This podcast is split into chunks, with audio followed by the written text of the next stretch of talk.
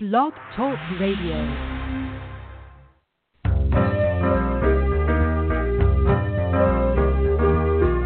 You're listening to Starseed Radio Academy, empowering Starseed to better serve the planet.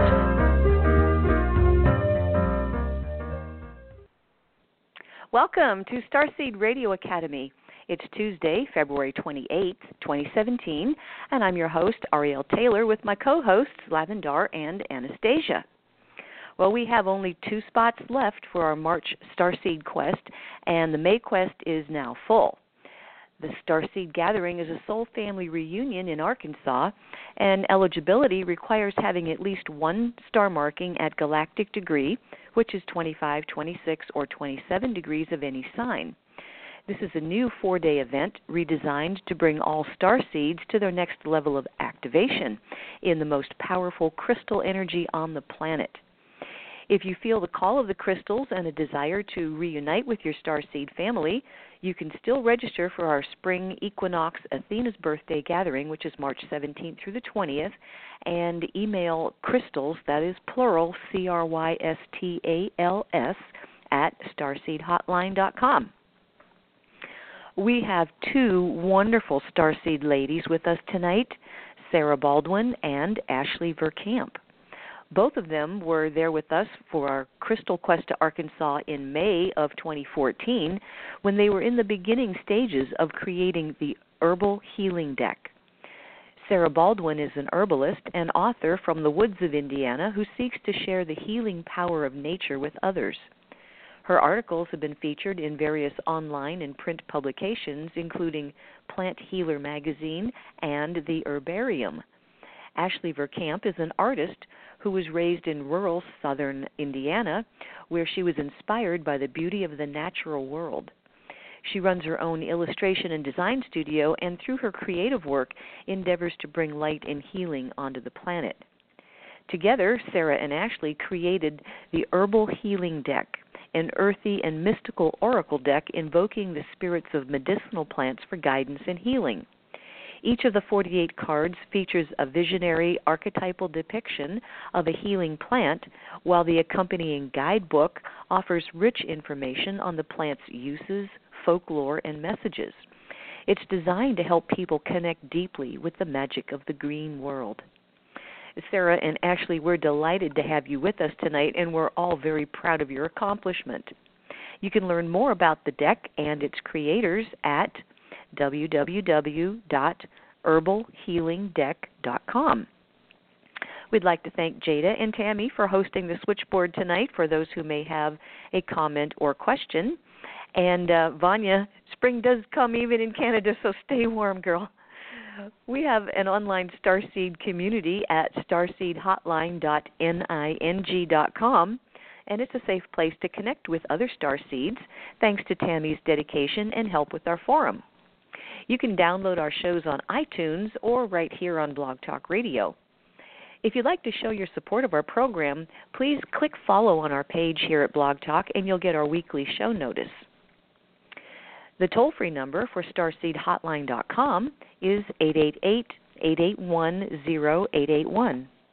The Stage 1 Starseed confirmations are based on Lavendar's discovery of star markings in your natal astrological chart and the Stage 2 session is a one on one phone session available with Lavendar, Anastasia, or myself. Now, for those who need healing of any kind, whether for yourself or your pets, Tammy's very powerful remote sessions will make a difference. And if you have a birthday coming up, don't miss out on your 10 hours of power. You can find out when it happens by requesting your solar return timing. And if you do want an interpretation of that chart, please order about two or three months ahead of time because we do have a waiting list. So, first this evening, I would like to introduce Anastasia with her ever popular Starseed News. Good evening, Ariel. Good evening, Lavendar. Everybody out there, it's great to be with you again. What hey, an how event. you doing? It's just great. I'm fine. I'm happy to be here with you, and we've got some news to cover. We have an incoming solar wind. Uh, spaceweather.com is telling us that a canyon shaped hole in the sun's atmosphere is spewing a stream of solar wind toward Earth. Polar geomagnetic storms could begin as early as today, while NOAA forecasters estimate a 60% chance of G1 class storms tomorrow. And tonight, when the sun goes down, those of you who are still in the central to Pacific time zones and beyond, uh, step outside and look west. The sunny, uh, the skinny crescent moon is approaching Venus for a side-by-side gathering this last day in the month of February. That's going to be really pretty. So take a peek at sunset. Well, SpaceX says it will fly two people to the moon next year. SpaceX said uh, yesterday that it will fly two people to the moon next year, a feat not attempted since NASA's Apollo mission half a century ago. Now, as you all know, tech billionaire Elon Musk owns SpaceX, and he announced the surprising news after launching his first rocket from NASA's moon pad. Now, two people, this is how the story goes, you guys. Two people who know one another approached SpaceX about sending them on a week long flight just beyond the moon, and this is according to Musk. Now, he won't identify the pair or the price tag. He said they've already paid a significant deposit and are very serious about it. Now, if all goes as planned, it could happen as close to the 50th anniversary of NASA's first manned flight to the moon uh, that happened uh, uh, with Apollo 8. Now, Musk says he doesn't have permission to release the passengers' names, and he was hesitant to even say if they were men, women, or even pilots. He would only admit that it's nobody from Hollywood. Now, the paying passengers would make a long loop around the moon, skimming the lunar surface, and then going well beyond, perhaps 300,000 or 400,000 miles uh, altogether in their trip. Now, it's about 240,000 miles to the moon one way and they say that the mission would not involve a lunar landing. Now, this California based SpaceX has its sight ultimately set on Mars. SpaceX is also working on a so called Red Dragon, meant to fly to Mars around 2020 with experiments but no people, and actually land on the surface of the planet. His ultimate goal is to establish a human settlement on Mars. 2020, that's only three years away, guys. And there's a related article, by the way. Elon Musk is promising his factory workers the fun life.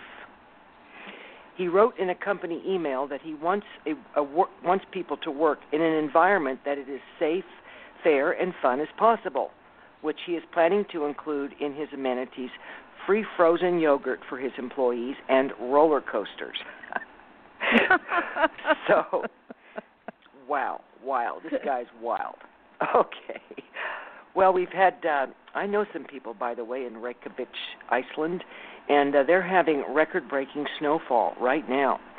They have had record breaking amounts of snow in the city of Reykjavik in Iceland last night. The snow in the capital peaked at 21 feet, and only once in history has this been topped when the snowfall in the city reached 22 feet in January 1937. Now, the roads are closed and school have been shut. So we're probably going to email our friends in Reykjavik and see how they're doing in all of that. 21 feet of snow. Well, and in Massachusetts, they had the first ever February tornado. It was an F1 tornado, packed winds up to 110 miles per hour. It slammed into the tiny town of Conway, Massachusetts. The twister was so powerful that it cut a five mile path, ripped roofs off houses, and left at least one person injured. Now, according to the uh, National Weather Service, they said that this was a highly unusual occurrence. In fact, there has never been a tornado during the month of February since official tornado statistics have been kept, dating all the way back to 1950. And at Guatemala, the Fuego volcano is uh, uh, demonstrating increased activity. It continues with constant moderate explosions, ejecting columns and ash and smoke up to about 16,000 feet. The explosive ejection of incandescent fragments of new viscous lava is falling from the crater, and the eruptive behavior is producing uh, constant strong quakes. And here's an interesting story if one stops to think about it. Um, I once wrote an article about how Galileo was persecuted by the Vatican for his scientific discoveries in a time when that was a an offense public, uh, uh, that would require Heresy. the death penalty. Thank you. Yeah.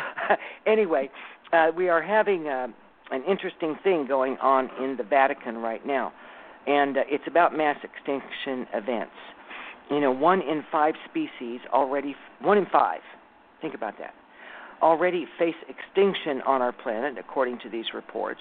They say that popula- population growth projections are bewildering, and climate change shows few, if any, signs of abating. Now, leading biologists, ecologists, and economists from around the world are meeting to tackle the problem in the Vatican of all places. There, they're going to discuss the impending mass extinction event that faces our planet. They're going to address it and try to come up with some possible solutions.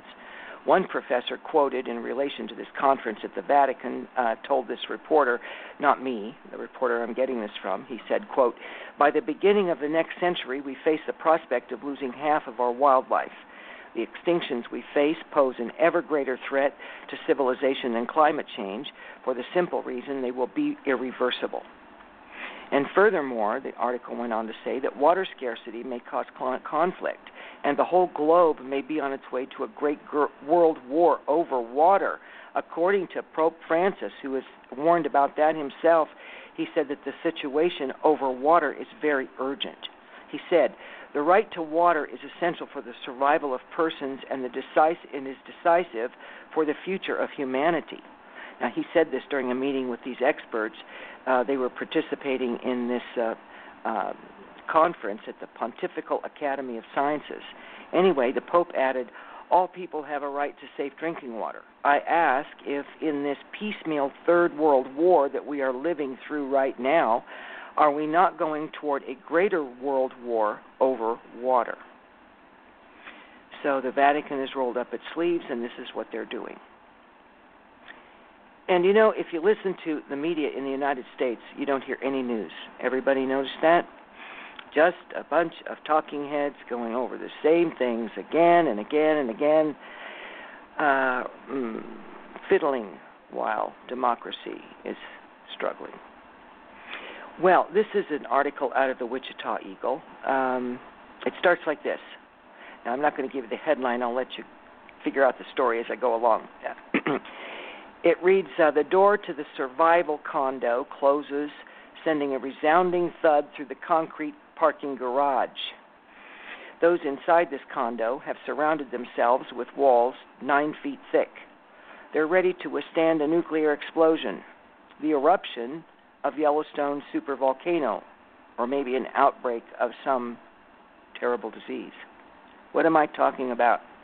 The underground condos for the elite that are built in Kansas, the uh, built from the um, nuclear missile silos. I'm sure you've all heard about that.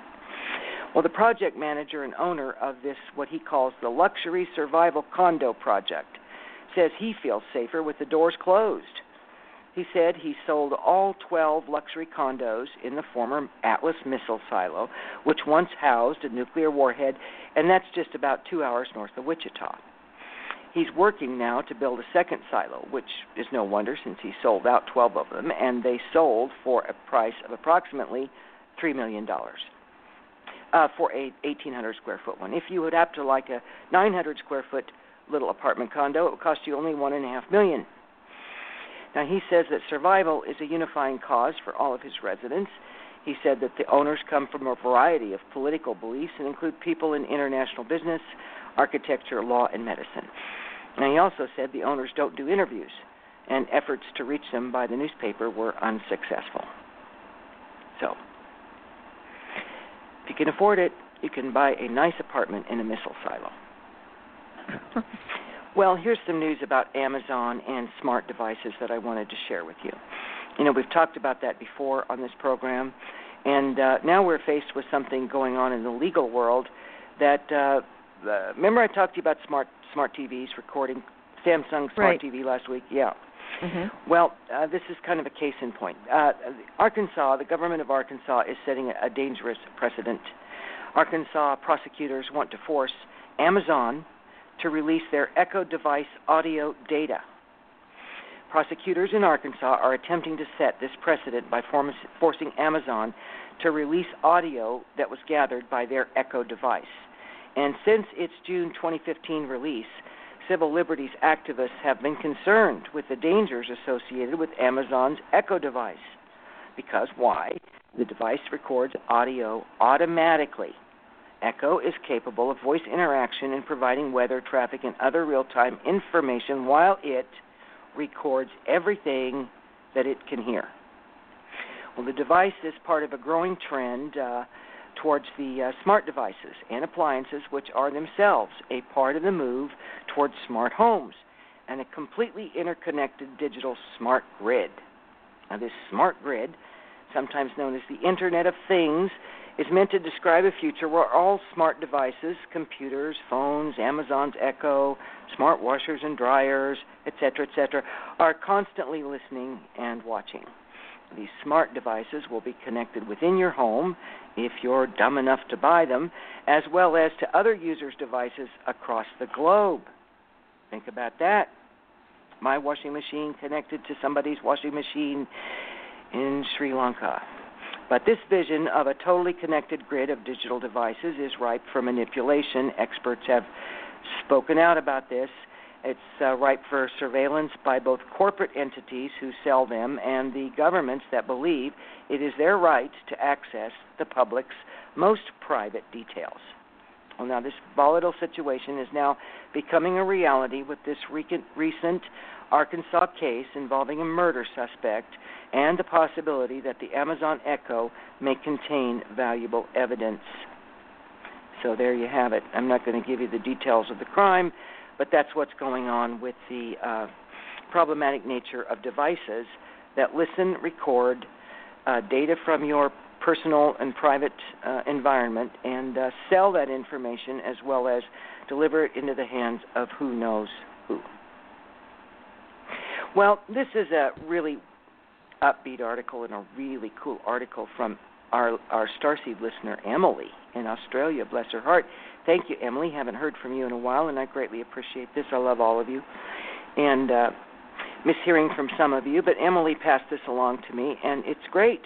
It's about uh, old microbes that have been found in a Mexican crystal cave a population of microbes that are tens of thousands of years old has been discovered in a place called hell. Literally, they call it hell. It's so deep into the earth. It's a cave, way down deep into the earth. And the extraordinary microorganisms were found trapped in crystal in a volcanically heated Mexican cave system where the temperatures reach 140 degrees Fahrenheit. No wonder they call it hell. Not only is it hot, but it's deep, deep underground. Now, they explored five chambers at the Naica mine in, Ch- in Ch- Chihuahua. Chihuahua. now, some of them are believed, some of these microorganisms and crystals, are believed to have been there for more than 60,000 years and were shut off from light and oxygen and obtained their energy to survive from minerals now, scientists have been un- unable to classify 90% of these microorganisms. But some of them could not, many of them could not be matched with any other microorganisms cataloged in available databases. What do you know about that? Now, the hmm. microbes were contained in small water filled pockets within these sparkling white crystals, some of which were five meters long and a meter wide.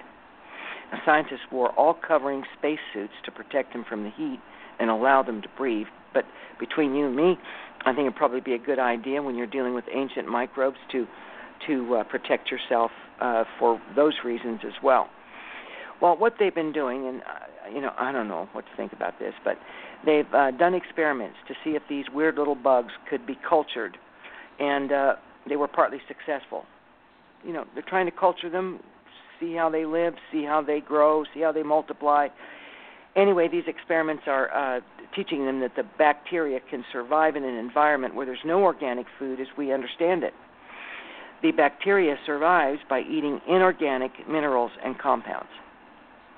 Is that wild? That's like yeah. life on another planet. And they're actually really? comparing that to, you know, we go to another planet, we might not uh, find life as we know it, but certainly very likely life in this type of form. And it raises all kinds of questions. um, one of the scientists that was interviewed said that this may have very well been how life on Earth started. Um, you know, in that manner. So, well, a new study finds that a fasting diet can regenerate one's pancreas. It's a brand new U.S. study, and don't run out and start this, by the way, okay? But a new U.S. study has found that a major organ, the pancreas, can be triggered to regenerate itself through a type of fasting diet. They say that this could be potential uh, benefit to those with diabetes. Now, this new study has looked at mice who were engineered to have diabetes.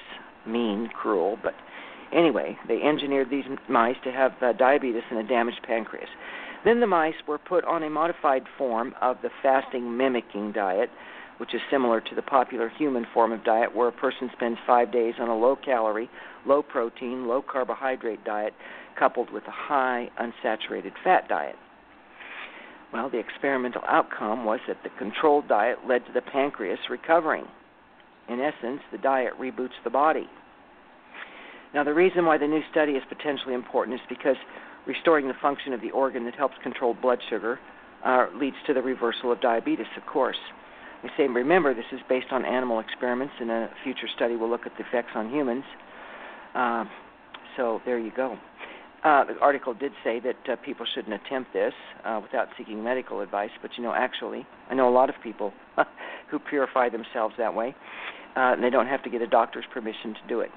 But interesting, isn't it, that uh, it's sort of science's way of admitting that perhaps uh, stopping processed foods, sugars, um, things that we normally eat in our Western life that aren't good for us, if we eat nutritious foods and reverse our ways, that our body can repair itself. That's how I read that experiment and that test. And they've come up with a gene therapy, you guys, to fight blood cancer, and it has succeeded in a major study. Uh, this experimental gene therapy turns a patient's own blood cells into cancer killers. It has worked in a major study. They said more than one third of very sick lymphoma patients um, uh, got better six months after a single treatment. In all, 82% of the patients had their cancer shrink by at least half at some point in the study. Now, their concern is that how long the treatment will last and what side effects it might have.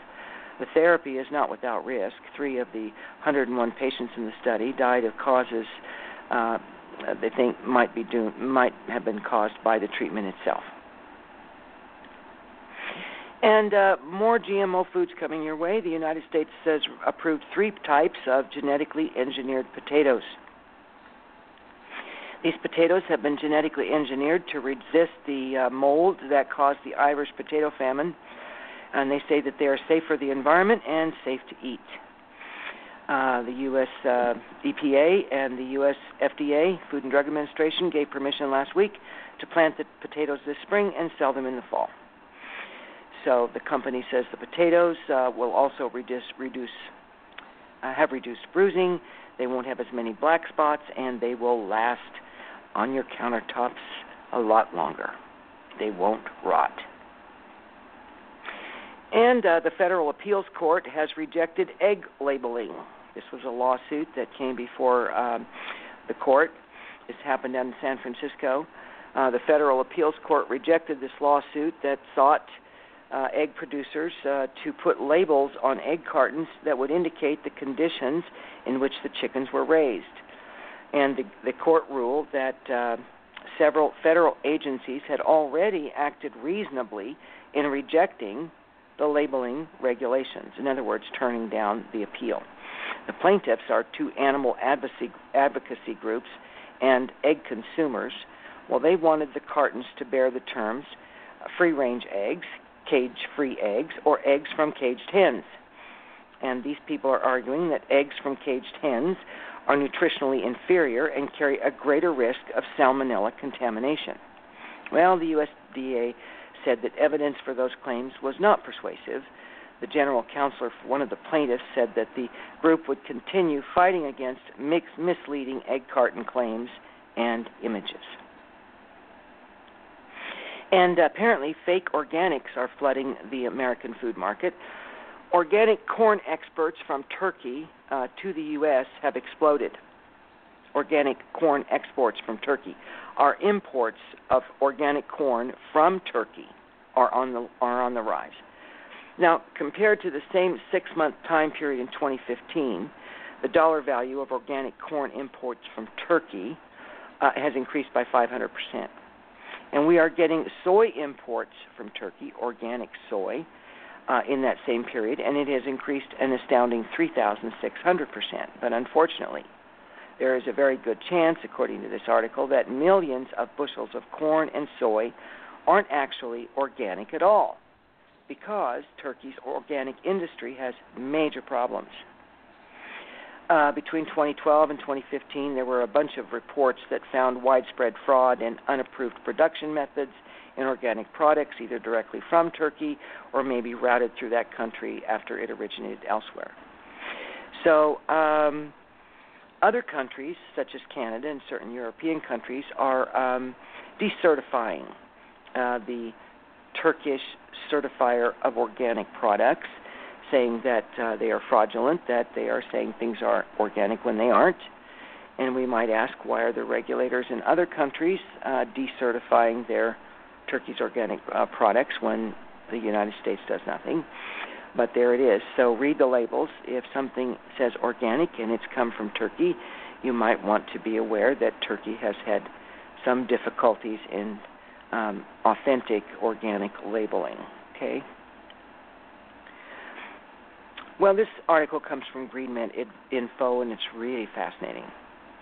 How many of you know what cymatics means? I didn't. No. I'll bet some of you do. I'll bet some of I'll bet some of our starseed knows what it is.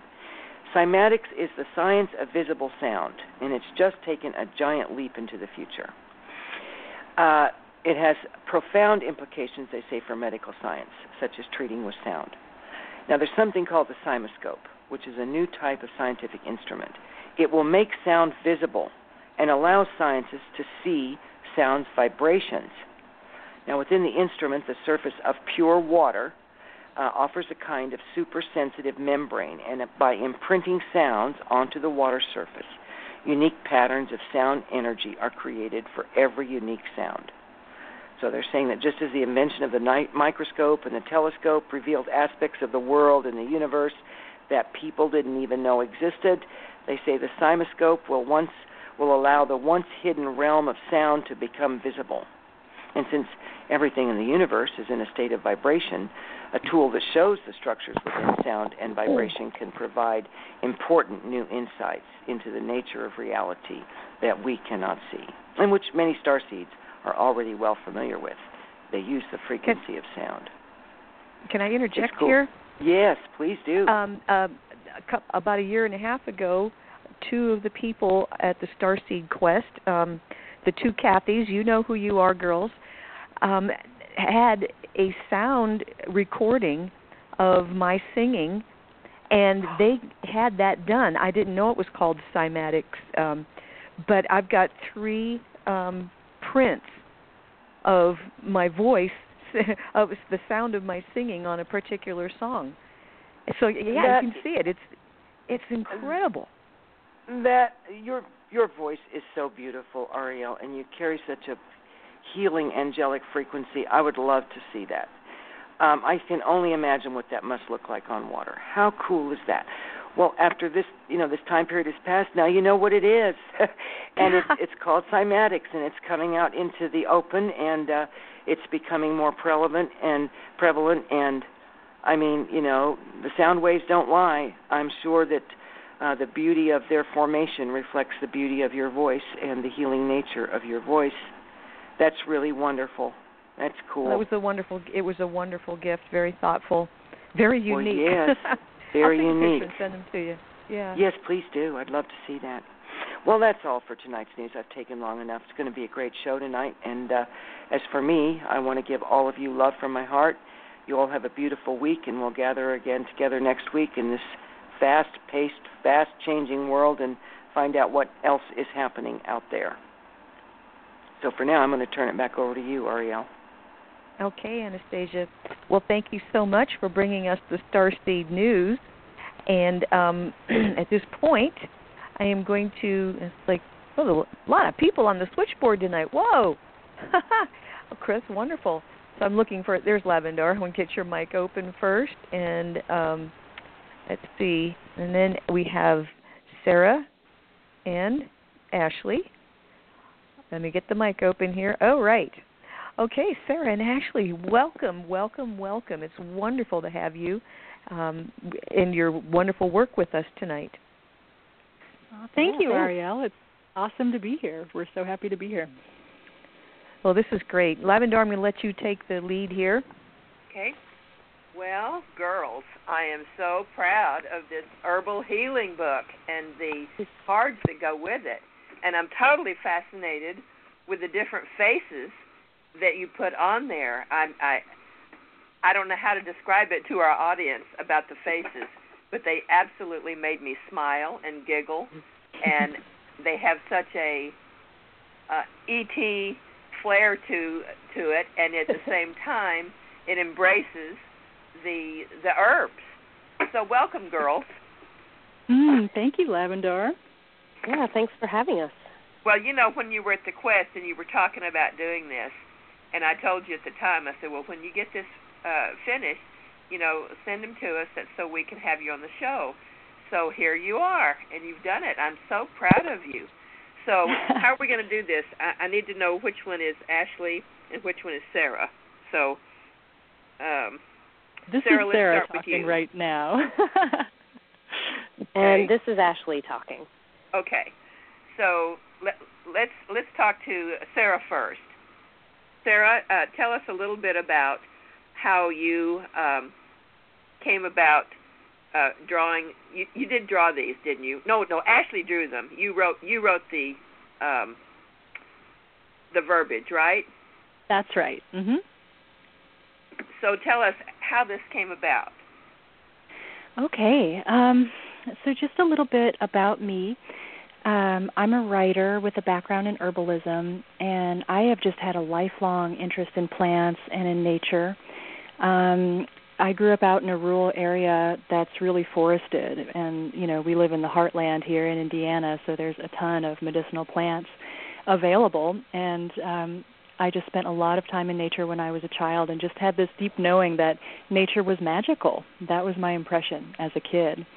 Um, so I've studied plants you know healing plants, medicinal plants for 10 years now.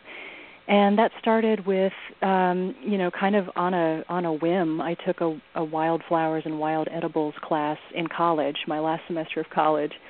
And you know that taught me some field identification and botany and things like that.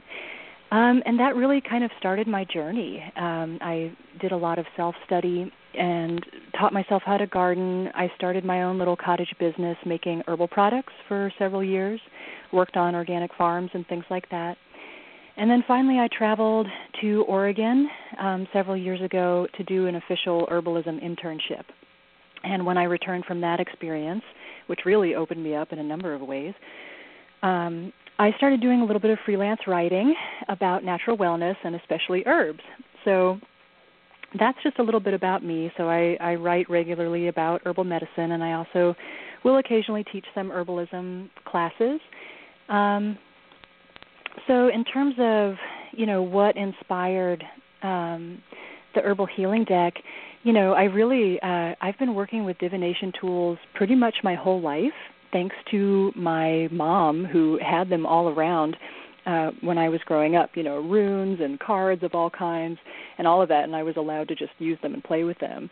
So when I started studying plant medicines, I just found myself wishing that there were an herbal oracle deck that really focused on medicinal plants because, you know, sometimes you see oracle decks that are all flowers or they're all trees or something like that and I love those and I've got several um, but I hadn't seen one that was just different kinds of medicinal plants. So I realized if I wanted one, I I should create one myself if I wanted to use one. So that's kind of um, that how the idea came to me. Uh, and it's been, you know, quite a journey since then. I just sort of kept that idea tucked away in the back of my mind while I was studying plants. And uh, during my internship out west, I had a major healing experience with a plant spirit and uh, we can talk more about what plant spirits are later. But um, it was the plant spirit of hawthorn, which is really good for the heart on a physical level and an emotional level. And so that just really, I mean, it opened my heart, um, and it also opened me up to the idea of plant spirit healing and working with plants as beings and as consciousness. It's essentially it's the idea that you don't even have to take a plant physically to you know benefit from it to have healing.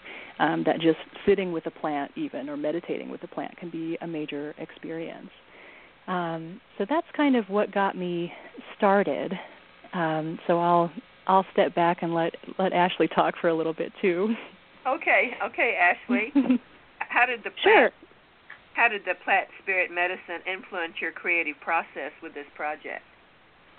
Yeah. Um, so for me, um, I, I really just am interested in connecting with the the plant spirits, and it was um, really important for me to connect with the plants shamanically, in much the same way as our ancestors did, um, from who the whom the tradition of plant spirit medicine really arose, and in my uh, case, I'd been a meditator for a while, and through that practice, I had explored the shamanic form of meditation, which today um, is commonly known as shamanic journeying, which I'm pretty sure probably, you know, some of the Starseed audience is already familiar with.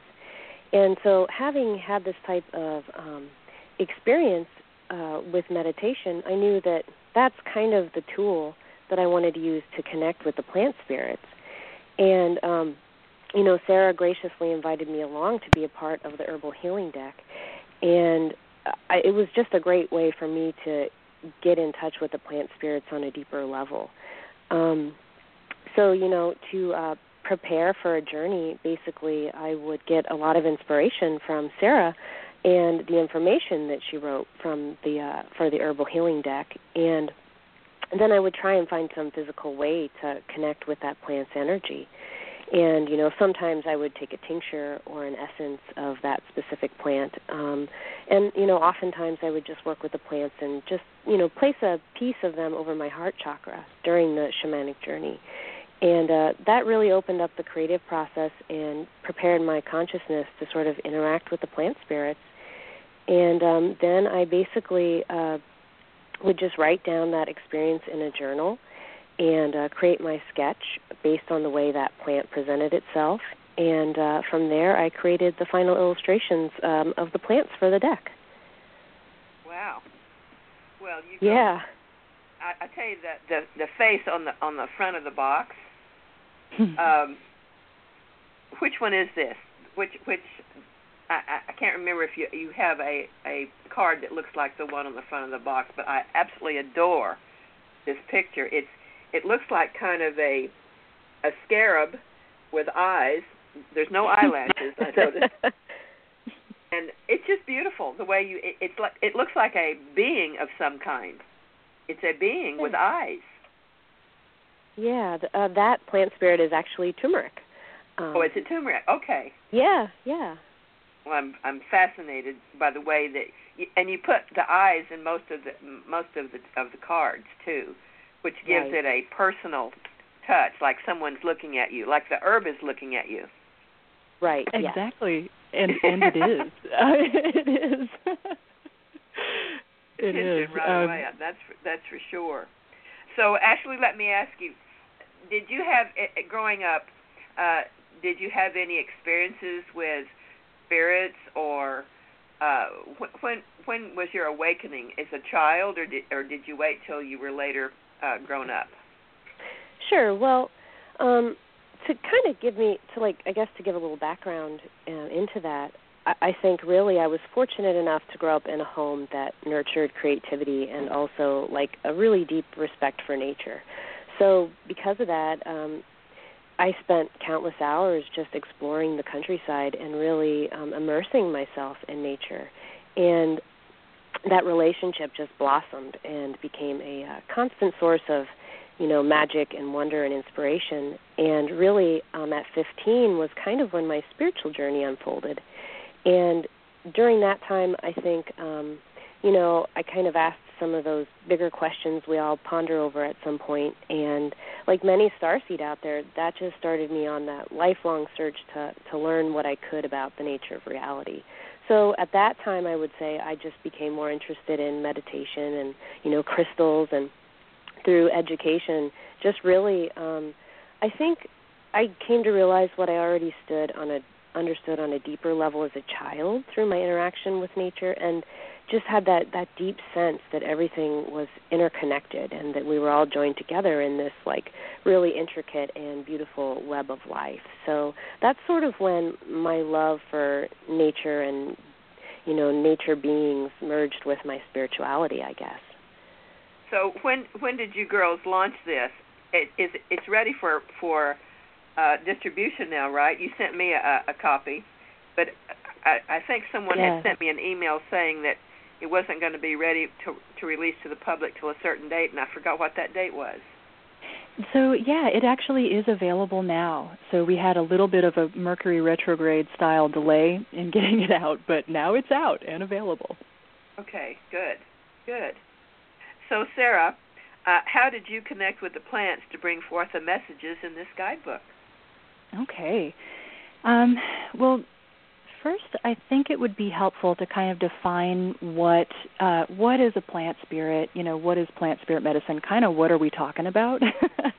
um, so, just to give people a little bit of background um, before I get into sort of how I connected.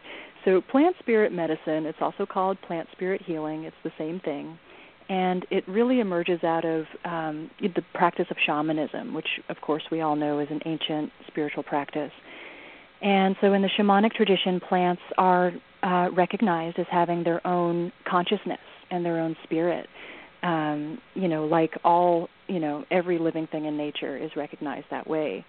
So oftentimes the shaman or healer would turn to plants, um, obviously for healing, but also for knowledge. I mean, plants have been used in divination um, and for uh, guidance and protection for many years, for millennia. So, in the shamanic experience, plants are really seen as our teachers.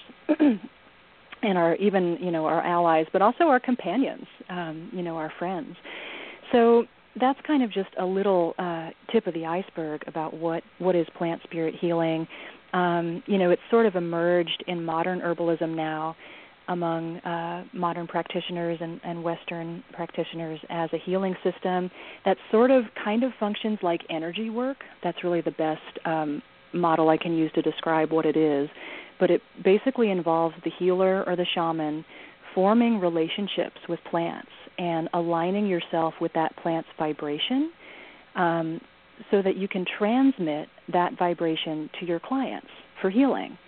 Um, so, once again, the idea is you don't actually have to take the medicine physically to benefit from a plant because each plant really carries a vibration that can be healing all by itself which is, you know, for people who are into flower essences, it's the same idea. You're essentially capturing the essence of a plant and diluting it to a, a homeopathic dose and then taking it as vibrational medicine rather than, you know, an actual what they call an herbal medicine a material dose, which just means, you know, a full dose of the plant. Um, so as far as how I I personally connected with the plants um, to bring forth their messages in the guidebook, occasionally I would um, do it you know I, I connect with plants in all different kinds of ways. Um, so I, like Ashley, will do shamanic journeys, and I think that that's a great tool. Um, but I also will use other forms of meditation. So even something as simple as just sitting with a plant, um, breathing with a plant, because you know we're in this very uh, symbiotic relationship with plants that you know they um, we breathe in, what they breathe out, and vice versa. Uh, so that can be a powerful practice all by itself. There's also um, a little technique in herbalism called the drop dose. It's also called the spirit dose. And what that means is having a tincture, which is a liquid alcohol, often alcohol, extract of a plant, and you just kind of you just sort of sit quietly and you take one drop of that tincture onto your tongue and you just kind of notice you close your eyes and and feel what happens Notice where that medicine goes in your body. Um, does it feel hot or cold? Does it travel to your heart? Does it travel to your solar plexus or to your head? Uh, does it bring up any feelings, any emotions, or any even uh, visuals? Do you see anything? Do you have any memories come back to you? So all of that, um, all of those ways, you know, I would use to connect with plants. And so, you know, in this whole journey, I would uh, start to receive information or messages directly from the plants themselves. And uh, you know, by the way, when you're doing you know a meditation with a plant, they can appear in many different forms. Um, I think that they kind of are just they're so generous and such sweet beings. The plants are that they just will appear however they think you'll connect with them the most. so they'll appear in any number of different forms. Sometimes, yeah, just like Ashley's illustrations, they'll show up with eyes and things like that. Um, sometimes I'll just see them as the plant itself. Sometimes it'll be, you know, for me, a ball of light, which might sound strange, but it's true, or even an animal or a person, um, or even a symbol. Like I've had a certain plant spirit come through as the symbol of a sword before. So anyway, um, so I would receive just information kind of in that in that intuitive space and uh, oftentimes it would later be confirmed for me in 3D reality, uh, because we've really, Ashley and I have really found that when you start, um, I, I want to say working with, but also playing with plant spirits uh, on that level, um, it will they will reach through and kind of tickle you in 3D as well, uh, just to let you know that it's real. Um, so, like for example, I was uh, meditating once with the spirit of golden seal, which is a medicinal plant native to the Midwest, and it is featured in the deck. Um, and I was it was just this one appeared as a radiant golden ball of light. And so I asked, you know, what is the main message or healing that Golden Seal had for people? Like, in other words, how did it want me to write about it in the deck, guidebook? And so I heard, I provide healing gifts you will receive a healing gift.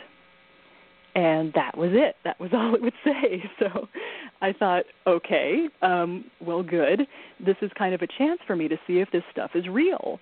Uh, because you know how it is. It's like when we get into this type of work, even if we believe in what we're doing, sometimes there's this little, you know, sort of our 3D programming kicks in and says, "Is this for real? or Are you making this up?" You know so anyway, I thought, okay, well, I'll, this is a good chance for me to see, you know, what happens.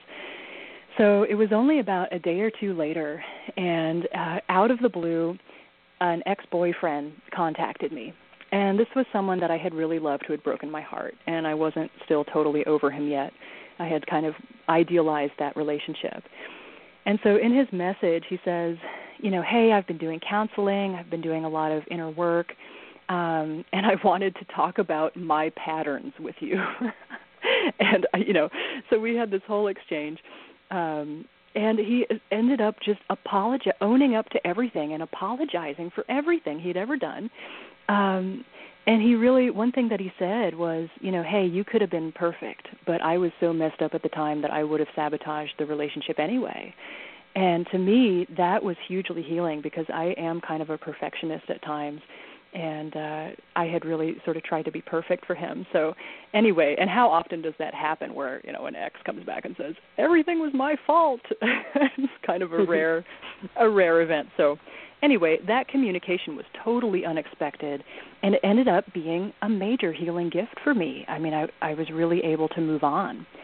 So I just I thought, okay, well clearly that that's what happened. That was what Golden Seal had promised so now when you draw, you know, the card of Golden Seal, one of the main messages is keep your eyes open for a healing gift. So that can come in in any different uh you know, all types of different forms I've found since then, but that's just one example of how, you know, getting a message from the plant translates into 3D in so, interesting unexpected ways.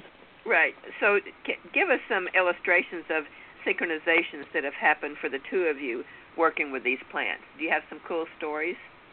Yeah, yes, we do. Um, okay. Uh, so yeah, we have had several several things that happened that just kind of blew our minds, honestly. So I'll tell a story. I'm sure Ashley's got some that she would like to share as well. Um, so you know Lavandar it's like you always say synchronization is confirmation right so we just we've had some strange things happen so the one that i think probably blew my mind the most happened with a plant called wormwood which is a pretty mystical plant all by itself and in fact in the deck the keyword for wormwood is mystery Um, so my story with wormwood begins during my herbalism internship that I was talking about earlier. And I happened to meet a man out there who turned out to be a shaman. And uh, even though he wasn't part of my, you know, internship program, he um, ended up being a powerful teacher for me and another friend while we were out there. So, anyway, this guy was really into wormwood, and he said um, that it would sort of set the stage for heightened synchronicity and even telepathic experiences. And the way that he worked with wormwood was interesting. It was in the form of absinthe, which, yes, I am talking about the infamous liquor of poets and beatniks um, that contains wormwood.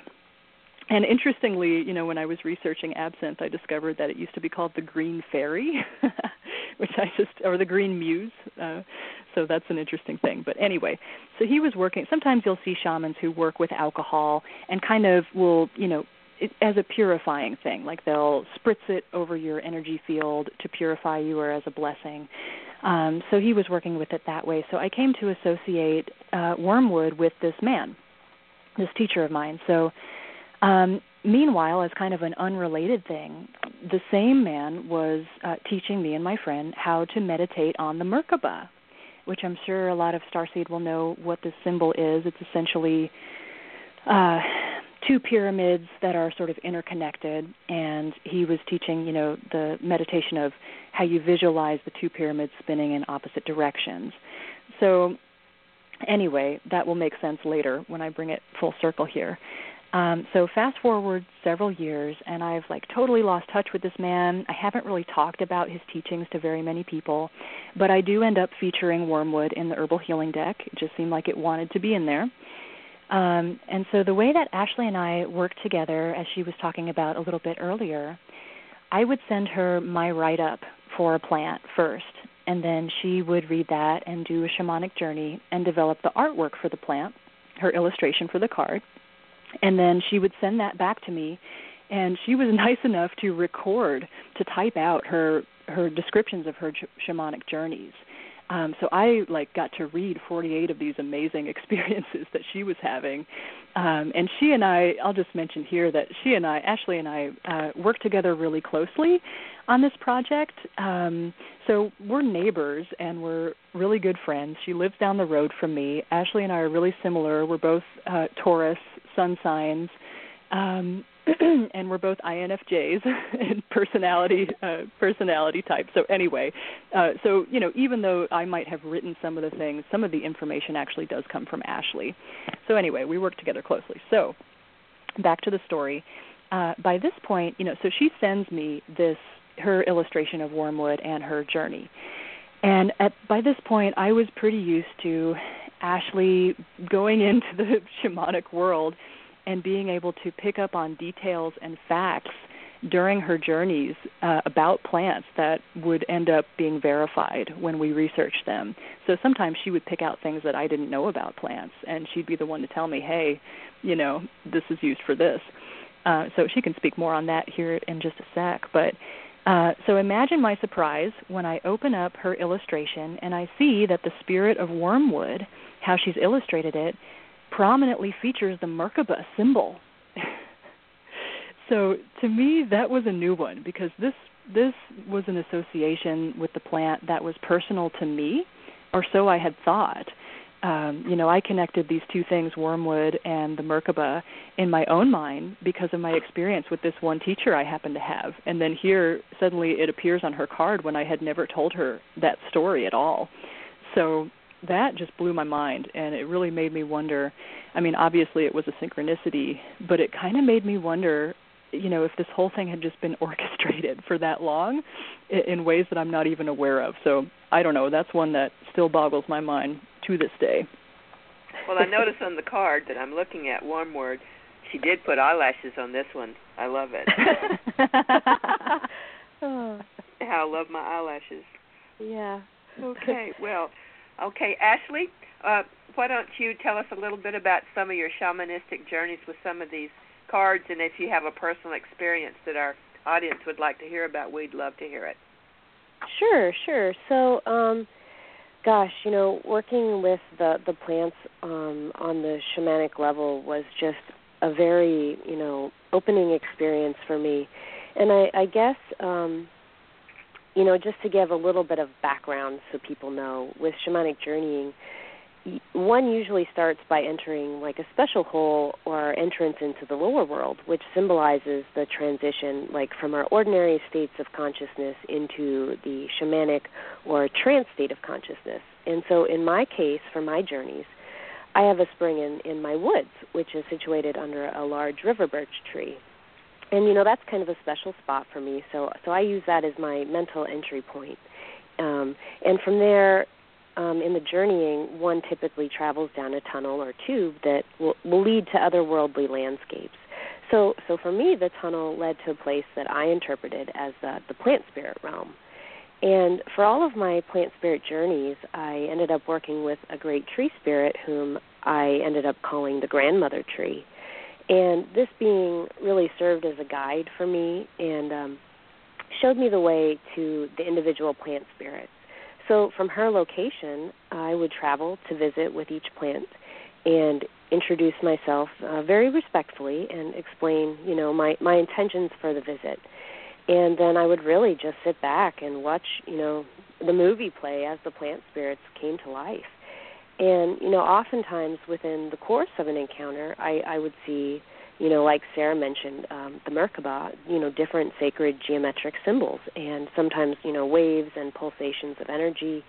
And the plants themselves, um, it was interesting because they even appeared to have like energetic centers somewhat similar to what we might think of as chakras in the human body. And um, so, yeah, in the guidebook for the herbal healing deck, I do actually recount uh, a pretty long, detailed shamanic journey to the the spirit of Black Cohosh but um, yeah, I, I actually can go ahead and read one of my shorter journal entries uh, regarding the shamanic journey to Motherwort. So, okay. as usual, I went to the grandmother tree and received my directions to Motherwort. I smiled and thanked her for all her help as I took my leave. I flew to the air and eventually found myself in a meadow, encircled by a great forest. A giant oak tree loomed before me at the forest's edge, and partially beneath its shade, a healthy patch of motherwort sprawled out. Walking forward, I said my silent greeting and explained my intentions for the visit. Two eyes opened to peer out at me from the foliage of the most prominent plant. Kneeling down, I bowed and then looked into the soft, mellow eyes before me. Immediately, the motherwort spirit began to speak softly and kindly, telling me that her greatest message was that of self love. She was very warm and wise and repeated many times that we as human beings don't love ourselves enough, which is part of our problem as a species.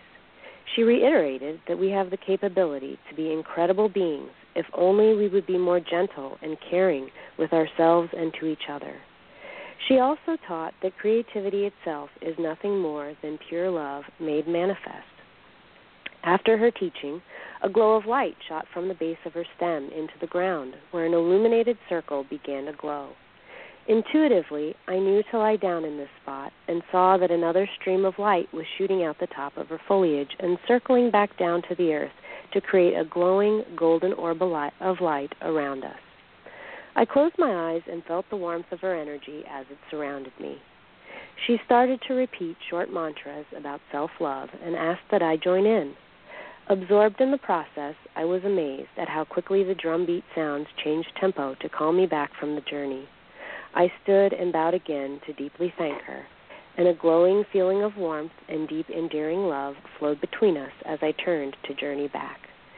So that's just a kind of one example of how the uh, encounters with the plant spirits uh, really unfolded.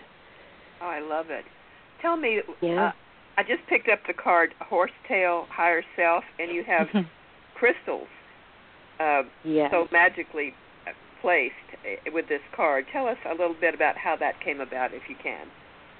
Horsetail. Sure. Um, well, you know, Sarah's um, entry for Horsetail um, in the Herbal Healing deck relates to the higher self. And horsetail has a lot of silica in it as well. Um, and silica is, you know, found in crystals. So when I um, did the plant spirit journey to the spirit of horsetail. Um, that was one of the things that was featured very prominently in this vision that I had. Um, uh, just this beautiful cluster of quartz crystals sort of illuminated at the base of the plant spirit um, that just kind of like reflected and sparkled into its eyes. Um, and you know, uh, crystals are a tool for communication anyway. Um, you know, and they're in, in our computers and watches and uh, all kinds of things. So it, I guess it only makes sense that that you know horsetail would be associated with your higher self and communicating with your higher self, and would have that ability, you know, to to raise the silica levels in your body even. I noticed that you put the mark of Athena on the crystal. yes, I did. crystals at the bottom. I said, "Oh my goodness, yeah. we got Athena crystals. I love it." Yeah, we do.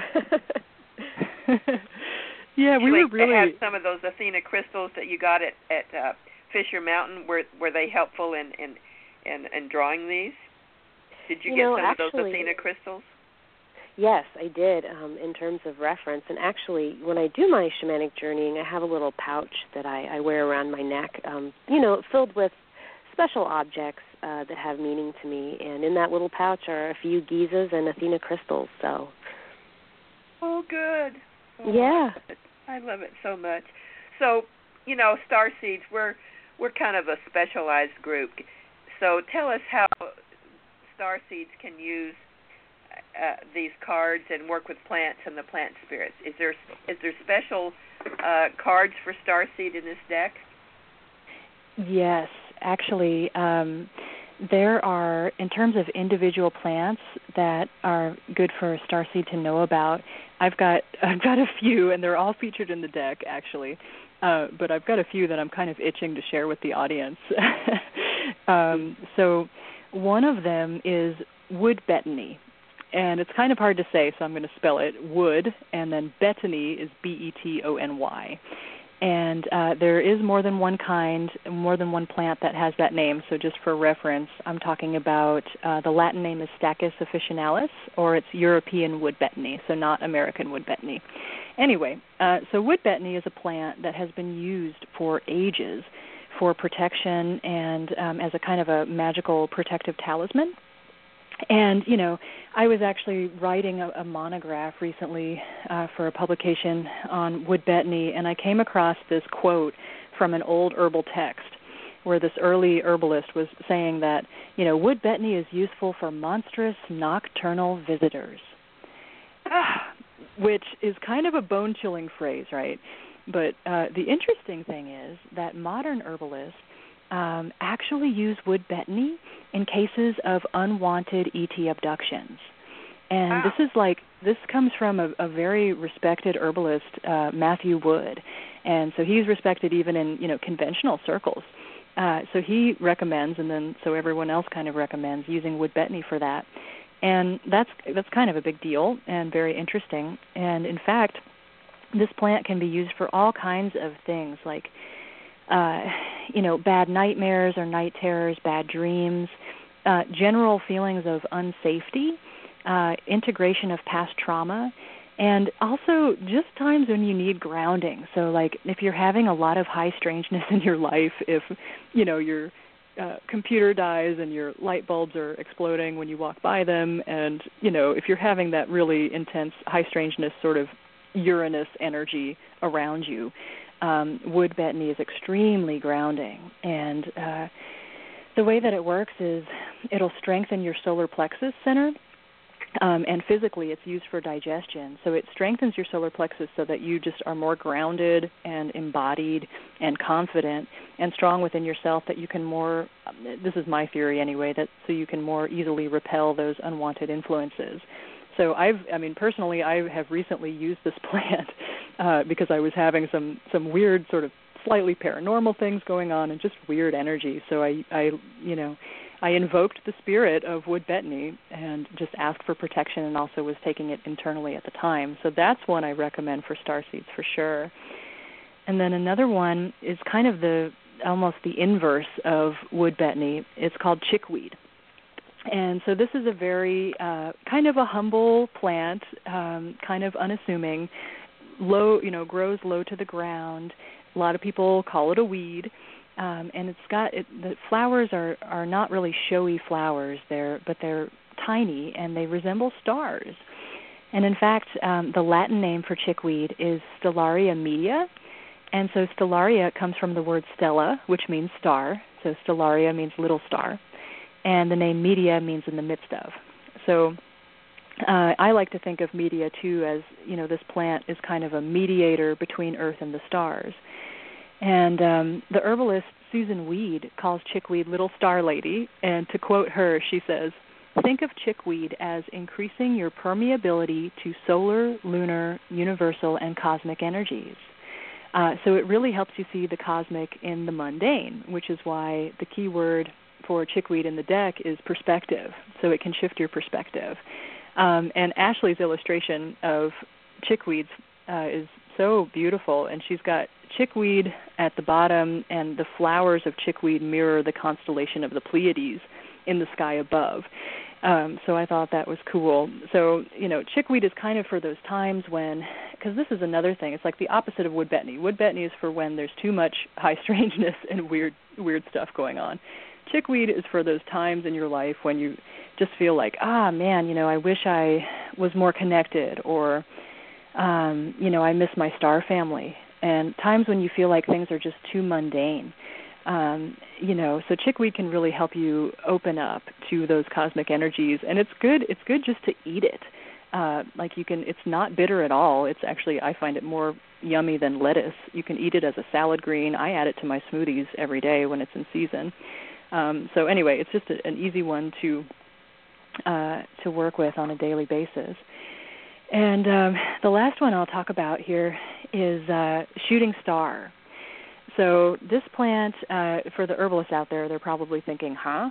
Because shooting star isn't like you know really used in herbal medicine, at least not anymore. But it is used as a flower essence. Um, and this is actually this kind of brings up another little topic, which is the doctrine of signatures. So, just quickly, I'll explain what that is. Um, so, the doctrine of signatures is this great concept in herbal medicine, which is actually pretty mystical. Uh, and what it is, it's essentially the idea that plants look like what they heal, or in some way they resemble, you know, the body part or even the condition or disease that they treat. And I think I might have heard Anastasia talk about this very thing on the news at one point. Um, so I, I think maybe this, is, this might be a familiar concept. But just as an example of the doctrine of signatures um, that we all know and love, walnuts.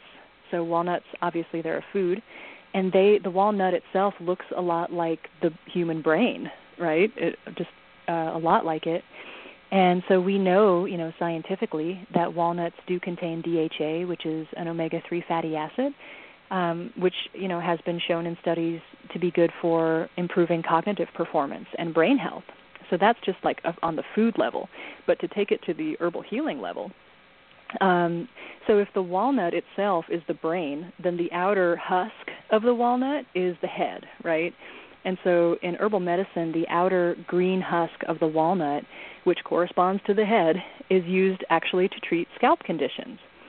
Um, so, you know, the doctrine of signatures is often, it has to do with um, how the plant looks, but it can also be the environment where it grows. So, like, for example, if a plant grows near water, oftentimes it'll be good for the kidneys or the blood or, in general, the waterways of the body. So, herbalists have used this concept of signatures historically to determine what a plant might be used for medicinally, which clearly it's fallen out of practice in modern science, which tends to be very reductionist and sort of reduces plants just to uh you know they don't see plants as conscious beings with personalities and spirits. Instead they sort of reduce them to just a conglomeration of phytochemicals and compounds. Um, but what i think is kind of humorous is that oftentimes scientific studies will sort of unwittingly back up the doctrine of signatures. Uh, and they'll tell us things that folk healers have known all along. You know, walnuts are good for the brain, um, which to me that's that's great, and I, I appreciate science. But to me, their way is just kind of less fun. Uh, that's just my opinion. So anyway, the doctrine of signatures is kind of this. Um, it, to me, it kind of sounds like herm- hermeticism. You know, it's like a hermetic idea, as within, so without. So it's the idea that a plant's outward appearance you know, is a signature that reflects its inner virtues, its healing properties, and its personality and archetype. So that's another way of sort of reading the signs of nature. Um, and I, I'm mentioning it now because I think, you know, when I first heard about the doctrine of signatures, it just opened up my intuition um, to working with plants. And, you know, it can be as you can do this at any time. If you're working in the garden or if you're walking out in the woods, just kind of get quiet and, and pay attention to what the plants remind you of. And don't be afraid to use your imagination. I mean, they can be even, you know, uh, I, I learned about the doctrine of signatures through uh, the herbalist Matthew Wood through his books, and he talks about some of these signatures being almost cartoonish in nature. so you know, it doesn't have to make sense to your logical mind. So anyway, I just kind of mentioned that because uh, I'm sort of hoping to open people up to that idea. But back to um, Shooting Star. Sorry, I kind of got sidetracked there. But Shooting Star, it's an example of the doctrine of signatures, and here's why. Um, so if you can picture this, the appearance of the flower of Shooting Star, um, the flowers kind of nod downward and face the earth. So they're sort of facing downward, and they have these sepals, which is like the center of the flower, that form a single tip that points down toward the earth, kind of like the tip of a rocket ship. And then, while the it's very unusual, the flower petals are all swept back upward toward the sky. So the image that you get here is of a star, a shooting star, hence the name, a star rocketing toward the earth at a high speed. So I'll just read a, a little bit from the guidebook here um, about what the flower essence is used for and how that relates to star seed. So the flower essence is used for souls who have a, a strong celestial or otherworldly connection and as a result feel alienated from humankind or earthly involvement. As a flower essence, Shooting Star helps celestial people, often called star seeds, find their true purpose for being on Earth. You can call upon the spirit of Shooting Star for assistance in humanizing your stellar consciousness. So those are those are a few just kind of you know Cliff Notes version of some good good herbs for starseed. I have a question. What ha- okay. what happened to hemp? H E M P. I don't find a hemp card. Oh, well, I actually, it's funny you should ask that because I toyed with the idea for a long time and kind of went back and forth, sort of asking the plant, do you want to be included? Do you not want to be included? and I ended up not including hemp or cannabis. Um, and my thought was, it's such a powerful plant and such a powerful plant spirit that I almost want to give it its own um, treatment elsewhere at some point. You know, maybe it needs its whole a, a whole other deck or something like that. or or maybe you just need to use it before you do the deck. that too, sure. well, yep, it's a, gateway drug seeds, to other plant spirits. I know a lot of our star seeds use that, and especially hemp oil. Hemp oil is really helping a lot of people with a lot of uh, conditions in their in their mental, emotional, and physical bodies. So it's it yeah. seems to be something that's really kind of taken off, and that's why I wanted oh, to yeah. lift and so out. Med- but I hear what you're saying. Yeah, you can probably do a whole thing on hemp all by itself. so I'm looking at the time, and I noticed that you're willing to um, draw a card for people that call in. So if yes. if anyone wants to uh, call in and and have you draw a card and give a message, will you be willing to do that? Yeah, sure. Okay. So Ariel, you've got the yep. switchboard. And back to you. I'm so proud of you girls, and thank you so much for sending me uh, this beautiful deck of of cards and the way it's presented, the way that you uh, put it together in a box. This is this is world class, not first class, honey. This is world class. Got to cost Thanks, a lot Lavandar. together. I mean, you didn't you didn't. I mean, this is very expensive looking. Uh, you didn't just throw this together. I mean, you really took some time to to make every little thing count, and especially the green. The way you put the green in here, the green is so emerald. And I noticed Mm. that you put the emerald uh, Athena symbol all through this deck. Yeah. Just keep showing yeah, up. and that was actually uh, one thing that you know when when we kind of we, we kind of gave our group at the Crystal Quest a few years ago just a sneak peek of the beginning of the deck, and I know Lavandar that was one of the comments that you had made um, that that you would really love to see emerald throughout the deck. So I kind of took that as inspiration and ran with it. Oh, you So that you that, got it, that Toyota. Was, So, okay, back to you, Ariel, and I hope we have several people that will call in to have you draw a card. Okay, thank Well, you cool. so much, Lavandar. Hey, thank you for being our guest tonight. I love it. I'm so Thank proud you. of you girls. Yeah, this I mean, you've just done such a marvelous job and it's really I can tell from the from the excerpts that you read is that it's an herbal healing deck with the star seed uh, kind of flair to it um where I think star seeds will really really um resonate. So um, we do have a caller um, ready to ask you a question. So um, I'm going to open Okay. up her microphone, and you're going to be talking to Tammy. Hello, my sweet ahead. earth goddesses. Hi, oh, Tammy. hey, Tammy. This is the Tammy. Thank you so much for the work you are doing here. Wh- When you were in Arkansas, there was just something so special about the two of you, and and you just represent nature itself more than anyone I've ever met. And you were just Aw. working on this project, and when you shared a little bit of it, my goodness, I I can honestly say that it gave me a whole different outlook on the plant kingdom. So thank you so much. Wow. Oh, thank No, you. you know I've been eagerly awaiting the deck.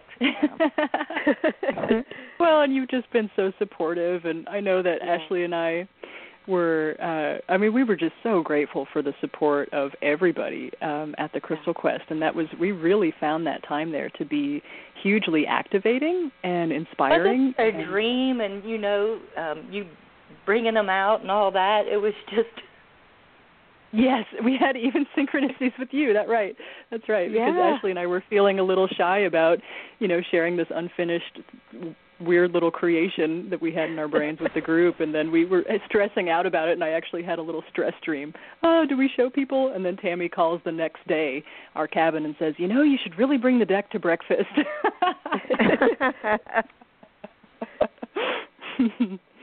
well, and, and the artwork and the wisdom, um, the the colors.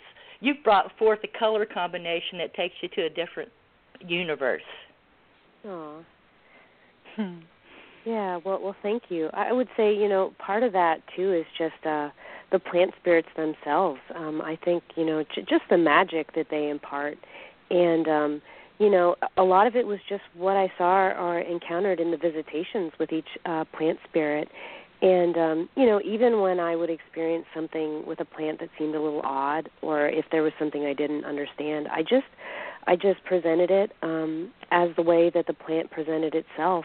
And you know, one thing to speak of in plant spirit medicine, uh, really quickly, Tam- Tammy, I think part of the reason why it's really important to hold to this standard is because the plants are so individual and they have a, a unique message that they really want to express. And I think sometimes for those messages to have like the impact, um, it it it kind of this kind of work really calls for like leaving your own ego at the front door and you just surrender to the teachings and and in my mind that's the way um by sort of respecting and serving the plant spirits that you could even possibly have the correct intention with working with them so you know a lot of people that connect to the illustrations i think that that's just part of um you know the doorway opening to allow that magical aspect of the experience to flow through That's great. Well, I have a plant spirit that I've been trying to make friends with, and maybe you can give me some advice. Hmm. Poison ivy. Okay. Oh, How can I make peace Yes. with poison ivy? I can I can tell you this, Tammy. I think you'll appreciate it, um, especially because I know how uh, sort of protective of nature that you are, and you really are um, uh, just a shepherd for some of the old ways, you know, the the Native American ways and things. So, poison ivy is a plant that we included in the deck, and um, it's uh, one of the most well-known plants, but obviously it's one of the least popular for clear, obvious reasons. I mean, I've gotten poison ivy many times myself. Um, but you know, even though poison ivy is like really hated by a lot of people because of the horrible rashes that we get, um, so what I uh, kind of ask people to do is just consider what use that nature herself might have for such a plant. So, according to some Native American tribes, um, as well as you know nature lovers and herbalists uh, of from all backgrounds, um, really consider poison ivy to be a guardian of the forest. So the idea is that it keeps out those who might do harm. Um, and it's interesting to note that, excuse me, that non-human animals, non-human animals like deer, do not suffer from poison ivy rashes. It pretty much is just us. And in fact, deer will actually eat the leaves. So I've noticed that in old growth forests, as even though they're becoming more and more rare, sadly, uh, if you walk into an old growth forest that's been undisturbed by humans, um, they tend to have less poison ivy. And I've noticed even just like in backpacking trips and things, the places where I see poison ivy the most are also the places that have the most litter and where humans come along oh. and kind of trample on stuff. So it's sort of this, you know, a guardian of the forest. And in fact, there's this weird little odd fact. Um, that scientists I read an article not too long ago that scientists are speculating that uh, it's rising carbon dioxide levels and for- forest disruption that are making this plant spread faster, grow larger, and actually produce more of their oil. It's called something like uh, I can't even say the word urushiol or something. Um, so that's what causes the irritation. So the plants are becoming more protective as we're sort of destroying the forest. So anyway, maybe it, I know that doesn't help with the rash. Jewelweed can help with the rash, and it often grows right alongside poison ivy. But nevertheless, I, I appreciate That's great poison information. ivy. I I love. I mean, that just makes so much sense that it's a protect. You know, uh, guardian. Yeah, guardian of the forest paints it in a new light, doesn't it? I it, it well, mm-hmm. and that's what you did for me. Um chickweed. Uh, mm. I my yard right now is just jamming with chickweed. and now yeah. I'm happy about it. it it's, it's like, okay, yeah. Do you ever munch on it? Do you ever eat it? No. Well, you can. It's yummy. it's yummy and it's so good for you. Very good for you. Well, full of I've protein, got a, full I've of got a big crop. I can send you some. yeah, there you go. well, I would love to have um the masters of this deck to pull a card for me. Ah, sure. Okay. Um, is there any kind of question or a certain area of your life that you're wanting guidance for, or just in general, a little pull a card reading? Yeah, just pull a card. Okay. Uh, yeah, whatever whatever you pull. Okay, so what I pulled here is black cohosh. And so the key word is darkness, but that doesn't mean evil. Um, uh, with black cohosh, uh, I'll read the little quote that I have here in the guidebook. It's a Rumi quote The wound is the place where the light enters you. So in herbal medicine, black cohosh is used for um, uh, a lot of female reproductive issues. Um, you know, including things like PMS. Uh, it's also used for childbirth and postpartum recovery. Um, and you know, black cohosh. This is lesser known. Uh, we think of plants like St. John's wort for treating depression, um, but I've known several herbal teachers that actually recommend black cohosh for that really deep and dark depression. Um, yeah, I've but, heard that. Yeah. Oh, have you? Oh, good. Um, so anyway, uh, so on kind of an energy level, black cohosh represents the yin or the feminine side of our being. So um, usually when when you draw this card, um, you might be going through a little bit of a dark night of the soul. So and it's all it is is it means that there's some um, it's just a necessary part of your initiation and you know at some point in the past your feminine side has been wounded uh, and that can be true whether you're male or female um, so with this, it's like, um, you know, the idea is just sort of, oh, nurture yourself. Uh, look at how you've been wounded in the past, um, and uh, you know, Matthew Wood. I keep talking about the herbalist Matthew Wood. He's kind of my hero, but he calls black cohosh the whiplash remedy um, because it, the plant actually has an affinity for treating this condition. And American Indians considered it consider it a, a snake medicine so used to treat snake bites. So the idea is, you know, the damage or the poison is taken into your system from an outside blow. Um, and of course, the snake and the spine, uh, you know, the spine as in whiplash, are both symbolic of Kundalini. So that potent force within us all that empowers our creativity. Um, so basically, the wow, meaning this of is, this. This is great information. oh, oh interesting. You know, this whiplash and the whole. Yeah. Yeah, I mean it is all connected. I know I'm kind of here. pulling pulling together a lot of different things, but the the overall idea is that basically the meaning, Tammy, is that you're going through a deep healing right now that's going to affect your creative capacity to a large degree. So whatever's going on, hang in there. Black cohosh is also connected with the energy of unicorns. Um, so just know that that purity and that, that pure healing light is coming your way, and the wound is a place where the light enters you. So that's your message. well, thank you so much. Aw, you. are welcome. My pleasure. Masterful work, goddesses. Ten fingers way up. And um, parents, get this deck and share it with your children and start them off the right way with the plants. I wish I would have had this when my kids were little. Oh my goodness. Hmm.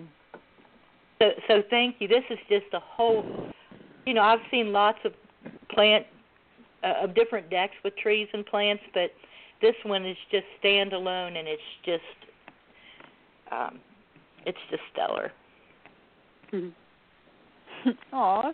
Well, thank you, Tammy. Thanks so much for your support, just for, so even from the early stages. Much, and I'll see you soon, hopefully. Okay. So good to talk Thanks, to you. Tammy. Bye bye. Take care. Bye. Bye, Tammy. Um, okay, we have we have another uh, caller with a question, but I would like to because uh, I kind of jumped right into that.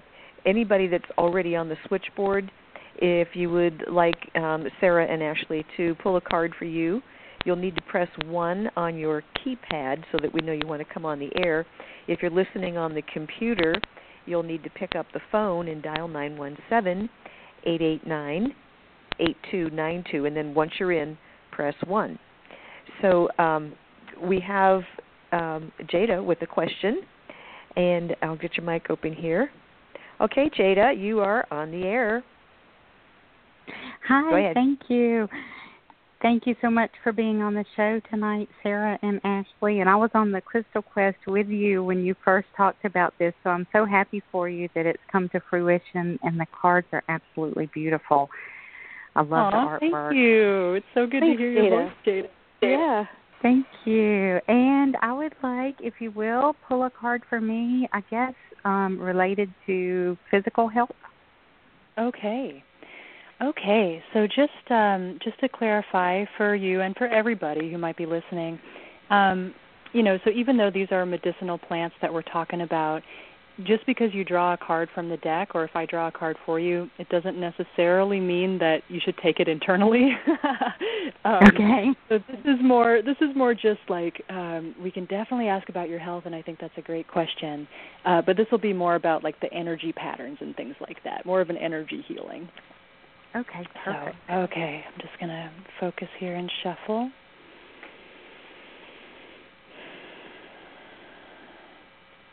Ah, I drew for you one of my favorite plants. It's Tulsi. Tulsi, which is um, an Ayurvedic plant. It's also we know it in the West as holy basil or sacred basil. And okay. um, yeah, this is a beautiful plant, Jada. It's um it's actually a really kind of an auspicious one to draw. So Tulsi, um, is the key word is faith. So it's really asking you to have some faith. And um, so I'll just read our little quote here. All the world is made of faith and trust and pixie dust. and that comes from Peter Pan, actually. Oh, So- I love that. Yeah. Yeah, so Tulsi is like I was saying an Ayurvedic plant and Ayurveda is the traditional healing system of India.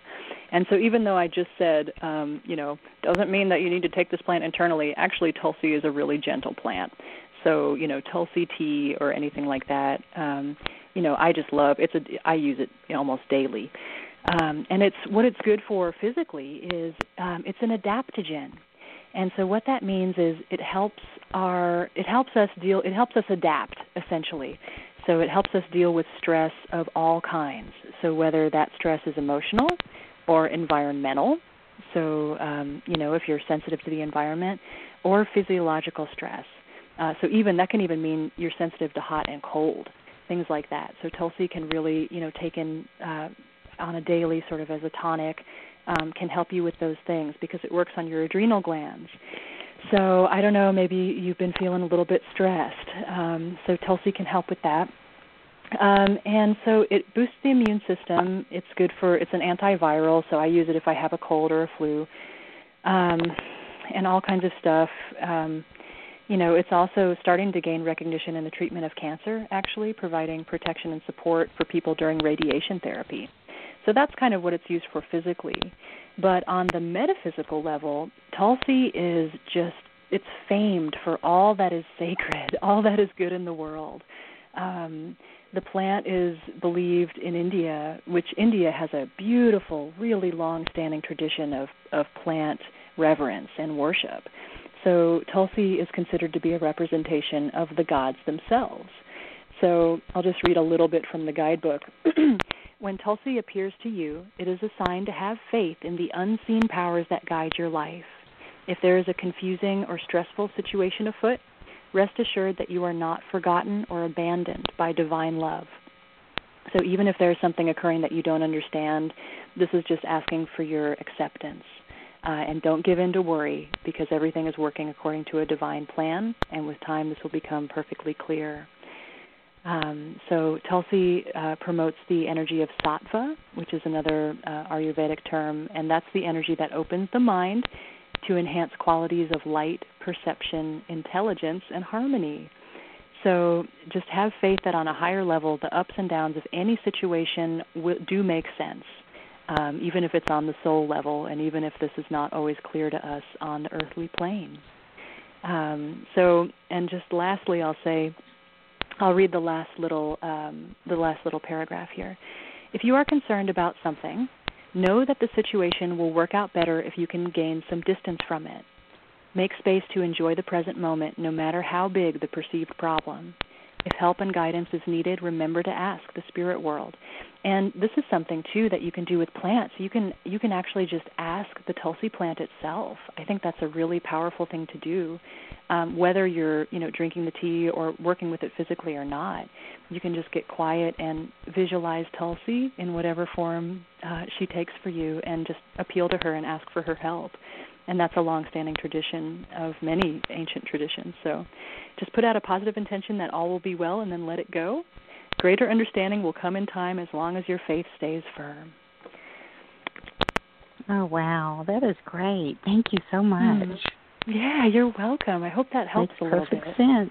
It does. Good. Good. I appreciate it. Thank you. And you're thanks welcome, for being on Jada. the show. Yeah, thanks for thanks for talking to us. We love hearing from you. Great. I hope to see Okay. you again in Arkansas one day. Oh, that would be amazing. Yeah. well, Jada comes every time, you know. So, Yep. so just whenever She is like the the Crystal Quest warrior. That's amazing. yeah, yeah. Between Jada and Denise, um, yeah, I don't think either one of them have missed any of our gatherings. So, um, yeah, yeah.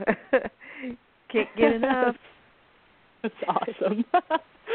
So, Hmm. okay, well, great, Jada. Thank you for um, coming on the air, and uh, and I just I just now yeah I realized that you were all um, at in May the quest of May of fourteen. That was when you all met. Yes. Yes. So yeah, you see, and it keeps on going. cool. Well, Jada, thank All you right, so much thanks for your for- for your question. Okay. Oh, you're welcome. Thanks for having me. Okay. Mm-hmm. So, um, if anybody else wants to have a card drawn, um, please just press one on your keypad. And um, if you're on the computer, then you have to call in first, and that number is nine one seven eight eight nine eight two nine two. And then once you're in, press one so that um, we're aware that you want to come on the air. Um, and if if um, if you press one and and we don't see you, just try again, okay? so I am just I'm just so proud of you two. You have really seen this through, um, not only completed it but masterfully. You know, um, a lot of people complete things and might not be as quite as masterful as what you have done, but I just I just love it. Um, yeah, and the, the the plants, especially. um, I, I was listening to you and and uh, you know understanding and really getting what you're saying, and I I think about um some of my plants in the sunroom. And it's like, oh, those poor things. I don't have much of it. They they're not herbs. I mean, but it's like all I can all I can grow is Christmas cactus because it's so it's so hot and dry out there. But we Hmm. um are, we're about to have another uh a caller with a um a question here. So uh as soon as uh, as soon as Jada gets with them, then we'll bring them on the air. Okay. Um, okay, maybe she's already done. Okay, yeah, this is um, Joanne. So I am going to open up your mic. Hello, Joanne. You are on the air with Sarah and Ashley. Hi, Ariel. How are you? I'm doing good. Um, m- I love plants, and I'm really excited um, to hear about the cards. Um, I was calling to get a general reading. Okay. Awesome. Okay.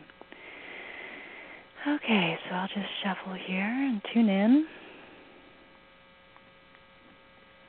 Ah, okay. So, Joanne, for you, I just drew uh, the plant Spilanthes, um, which Spilanthes is a really sort of um, it's a curious plant. I don't know if uh, if you've ever had any experience with it, um, but you know I grow this plant in my garden, and it's it's wild because if you it has these little tiny little uh, once again very unassuming flowers, but if you put one in your mouth um they it just your mouth explodes with this intense tingling sensation uh, that turns into numbness and it's actually used for toothache and so yeah, I've heard of this. ah okay yeah. Um so you know um so louise hay who i just love her and how she connects uh you know physical ailments with our emotions and our our thoughts. And so she really talks about the teeth being related to our decision making process. So if you think about you know you um you chew on something you think about something. So the key word is decision and the little quote is Once you make a decision, the universe conspires to make it happen. And that's Ralph Waldo Emerson. So when Spilanthes appears to you, the moment calls for firm and decisive action. Um, the mouth represents our ability to both communicate and derive nourishment, and teeth represent our decision making process. Um, so the time is ripe to make a decision in your life, to take a stand and commit to a position.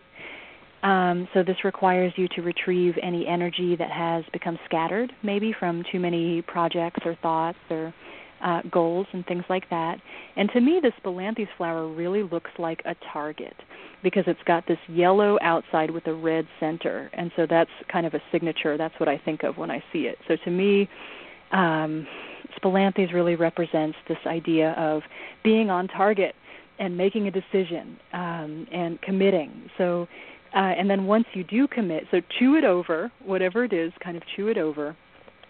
And once you commit, be prepared to defend your your decision with truth and honor. So sometimes when you draw spilanthes, it can indicate a quickening of communication. So you might be um, hearing from a lot of people or have several options available to you. Um, so I'll just read the last little paragraph for you. The saying, the pen is mightier than the sword, definitely applies to your current situation. Maintain integrity and truth with your words, but do not divulge secrets to unworthy ears. Your intellect comes into play as the swift winds of change move through your life. Great discernment is called for in a time that requires you to take a stand. Stay true to yourself and your highest ideals. Let truth and justice become your guiding principles, and there is no doubt that you will be led to higher forms of nourishment. So that is your message, Joanne. Wow, Decision. wow, it's Decision very making it's very relevant to my present situation. Is it really? Oh, situation. so thank you so much. You're welcome. You're most welcome. Well, that's cool. Joanne, thanks so much for calling in. Thank you. You're welcome. And um, we're going to we're going to have um, another caller here in just a moment, but I wanted Okay. to um, reiterate because we are getting close to the end of the show. Um, if you do have um, a, a, a question and we don't get to you, the website for um, the herbal healing deck is herbalhealingdeck.com. So you can easily remember that. So um, just wanted to put that out there one more time uh, so that you can um, get your own deck and start working with it. So um, next we are going to be talking to Jennifer. So let me get your mic open here. Okay, Jennifer, you're on the air with Ashley and Sari. Ashley, Ashla and Sari. Where did that come from? Sorry about that, girl. That's okay. I just renamed you. I like it. with Sarah and Ashley. Hi, ladies. It's so good to hear the show tonight. Um, I've been to many of the quests, and uh, the last event I went to, we were able to get a sample card from you guys, and I can tell you it was just beautiful, and the energy from those cards are amazing. So thank Aw. you for Well, thank you. coming That's through with that sweet. and getting, yeah. Um, yeah, and I would just like a, a card reading tonight. Um, I think just I'm going through a big transition, and so anything that can touch on that. Okay, definitely. Okay.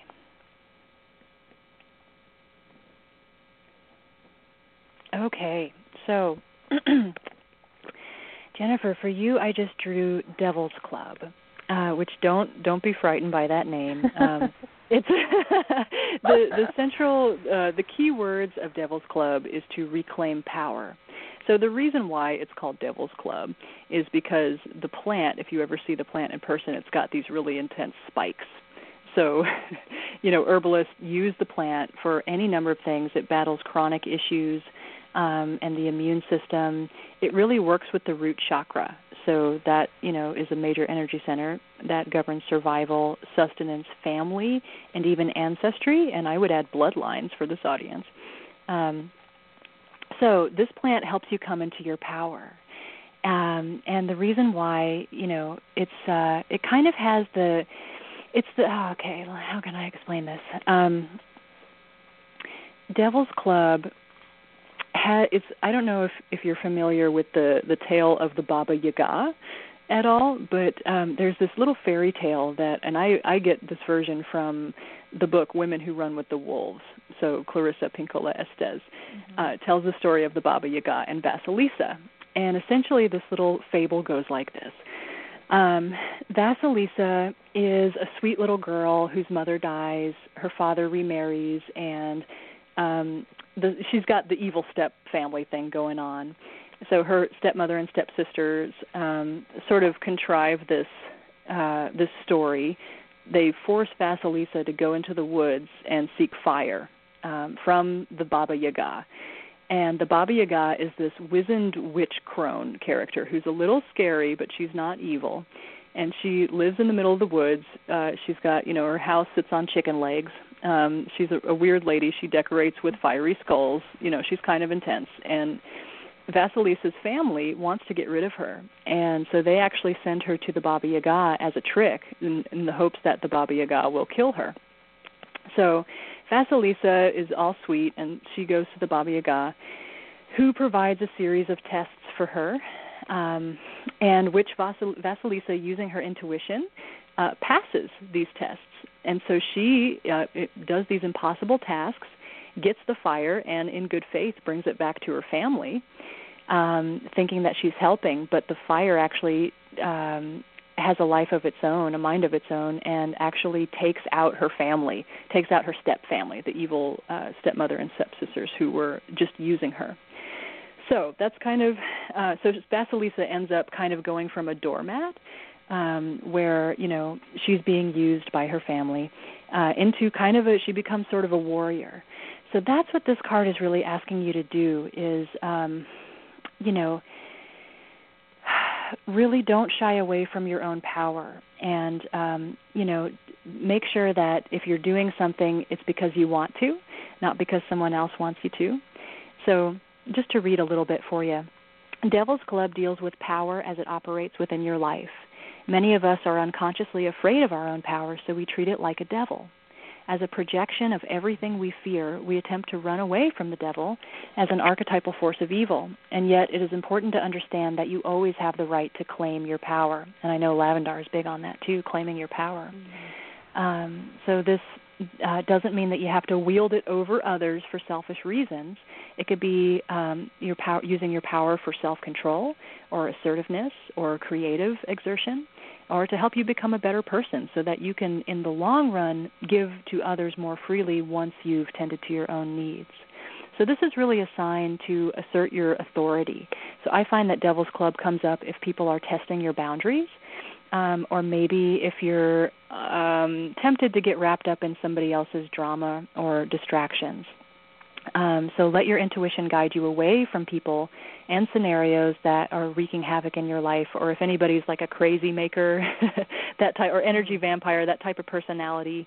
Um, you know, just make sure that you're uh, you're you're standing in your own power. So, like Vasilisa, you must toughen up and reclaim your power, even if it means the end or death of something in your life. But take heart because it is very possible that the only thing which needs to die is your own friendly facade. Uh, so you know that old saying, if you don't have anything nice to say, don't say anything at all. That does not apply right now. Um, so just remember that uh, life is never against you; it just wants to teach you. And sometimes, like the Baba Yaga's lessons of tough love, sometimes tough love makes for the best lessons. Mm-hmm. Does that make sense? Wow. uh yeah, uh, t- and so many layers in that as well. I'm definitely going to go back and listen to this again. okay, hopefully I wasn't going too fast. yeah. No, no, Mm. no. Lots of information. That's the way I like it. But um yeah. Mm. Thank you very, very much. Uh, I really appreciate You're it, ladies. You're welcome. Good to Great. talk with you. Thanks for calling in. Thank you. Thanks, Jennifer. Bye Thanks, Ariel. Bye. Okay. Um, well, we have we have two questions left, and um, Okay. o- only about uh, ten minutes at the most. So please, uh, you know, keep that in mind. Um, Okay. We're going to be talking to Amber, and then um, Jada is going to um, ask another question for someone that um, is a friend of hers. So. Um, Okay. We're going to talk to Amber first. So, Amber, hello. You are on the air with Sarah and Ashley. Hello. Hi, Amber. Hey, nice to talk to you. So Um, we can. We're having trouble for- hearing you. Um, Oh, sorry. Um, you. Do you have a question for them to pull a card for? y- uh, no, just a general. Just general. Okay. Okay, so you just want me to draw a card just for like a little general reading? Okay, we can do that. Okay. Okay. Um, okay, so Amber, for you, I just drew the card sycamore. Um, and sycamore is a tree, and it um, it represents in the herbal healing deck the subconscious mind. Um, so it's this idea, and part of why it represents the unconscious mind is because sycamore is known for growing along riversides and creeks and along water. So it kind of uh, it just perpetually stands in you know in its own reflection, contemplating its own reflection. Um, so the idea is that um, examine your life and just know that whatever is going on around you is a reflection of what's going on inside you. Um, so water is also a symbol for the it's a symbol for the subconscious mind as well as the emotions. So this provides a lesson to glean wisdom from deep within yourself. So this is asking you to examine your feelings and um, it's sometimes helpful to see, you know, if your feelings to imagine if your feelings were water, what would they look like? Are they calm, like a mountain lake, or are they flowing really fast, like a river? Um, are they stagnant, like a bog? Um, so this is just really asking you to, like I said, go within, um, acknowledge your part as a creator in your own life. So if things are going well, um, you know, just give thanks that you've been fortunate enough to heed your inner guidance. But if things are not going your way, this is asking you to accept responsibility um, that in some way you've chosen this reality, even if it wasn't a conscious choice. So this doesn't mean passing judgment or beating yourself up or anything like that. It just it's just a way of asking yourself, okay, instead of um, if you're kind of feeling a little bit run through the ringer of life, um, just consider what you might need to learn from any challenges that arise. And um, another thing, things to help, sort of practical tools to help you through if you are going through challenges. Um, one thing is just getting into water. So drawing this card means you just might need a good salt bath, really. Um, to you know, and salt. I mean, salt. Water is so um, it's it helps you get in touch with your own intuition. So if you are having issues you know, getting in a bath might really help you sort of sort things out in your mind, or just taking a swim.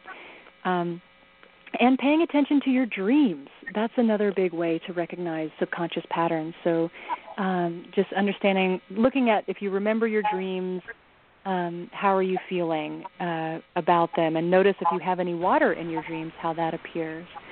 Um, so, one final thought. I'll read once again. I'll just read the last paragraph. Sycamore is connected with Ganesh, the Hindu elephant god known as the remover of obstacles. So if you've drawn this card, or in this case, I've drawn the card for you, you can tap into the energy of Ganesh and ask him to remove any obstacles from your path. So Sycamore is here to help you move past all stumbling blocks created by your subconscious mind.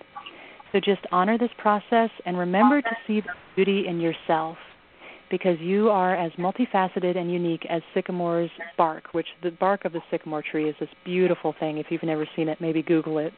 Um, so just know, recognize your own inner beauty, and uh, and things will turn around soon. Does that make sense? Yeah, thank you so much. That was very helpful. Okay, good. You're welcome. Great. My pleasure. Great. Okay, Amber. Well, thank you so much for calling. Okay. Thank bye you bye. Thank you. You're welcome. Bye bye. Bye. Okay, so um, we have one last um, person to talk to here, and this is Jada on behalf of um, Elaine. Oh, so, okay, Jada, go ahead. Hi, ladies. Um, Hey, Elaine. Dolphinas called in. She was with us on the May of 2014 Crystal Quest. so Yes, she sends her love and good wishes to you both.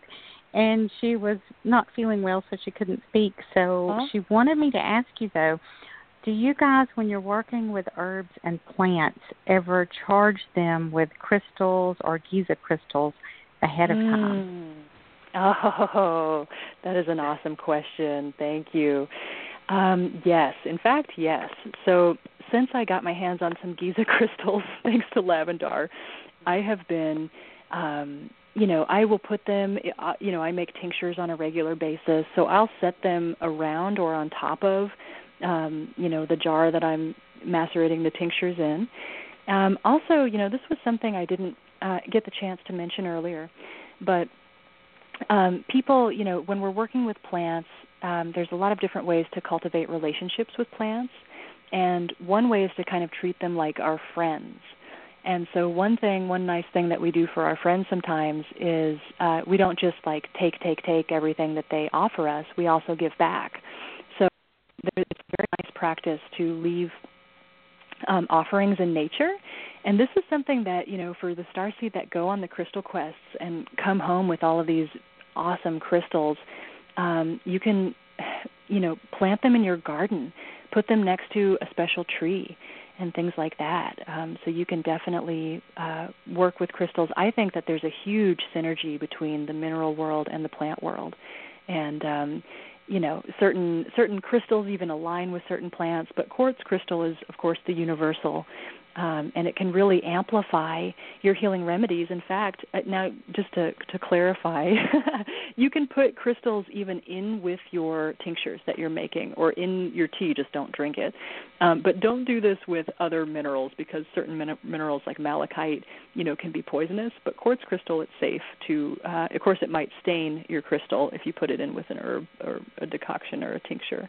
Um, so be mindful of that. But yeah, I think that they. Uh, they really do wonders to activate a plant's energy and I, I personally believe that plants love crystals and vice versa. okay, great. Thank you so much for taking the call. That was a good yeah. question and a great answer. that was a great question. Thank you to Elaine and yes. love to you. We I remember you for sure from the Crystal Quest and we appreciate yep. you calling in. Thanks, well, guys. cool. Cool. Thanks yeah, so much, thank you, Jada. Jada. Okay. Bye bye, sweetie. Bye. So that is all we have time for this evening, and it, it worked out perfectly because we got through got through everybody's um, requests, and um, it's just been delightful. And I can I can't wait to see these cards, and I would really encourage everyone um, because um, we know Ashley and and Sarah and they are very masterful, beautiful beings. So um, get a deck of cards for yourself, get some for your friends. Go to herbalhealingdeck.com and uh, enjoy. So thank you so much, ladies. Uh, I just can't tell you how proud we are of you and Aww, the accomplishments, you, the work Ariel. that you've done. Yeah, yes. You. Yeah, I mean, a lot of people say they want to do something and they don't. so you know you followed it through and have done a like Lavandar said a world class job. So bravo, bravo, bravo. Hmm, thank you so much, Ariel. Yes. You, you're so welcome, and I, I really encourage everyone to uh, pick up a deck and uh, get closer to nature. Star seeds especially need to um, to stay grounded um, and that's that can be a challenge as you as you all know uh, for star seeds yes. to stay grounded. So getting closer to nature is the best way to do that. One of the best ways. So with that, ladies, we are going to wrap it up and say good night. And uh, please let us know um, how the how the cards do and and anything you know if you do any presentations or if you're going to be doing any appearances let us know and you can come back on and um, make an announcement because we like to promote our star seeds who are doing such wonderful work Okay, beautiful. Thank Okay. you. Appreciate that. excellent so big hugs to both of you thank you so much for spending your time and knowledge and heart with our audience and um, from all of us here at Starseed Radio Academy. We wish you a great week, and um, hopefully the spring weather will uh, break out in more places on the on the in the country. So enjoy that, and remember, count your blessings every day. Until next week, everyone, take care. Good night.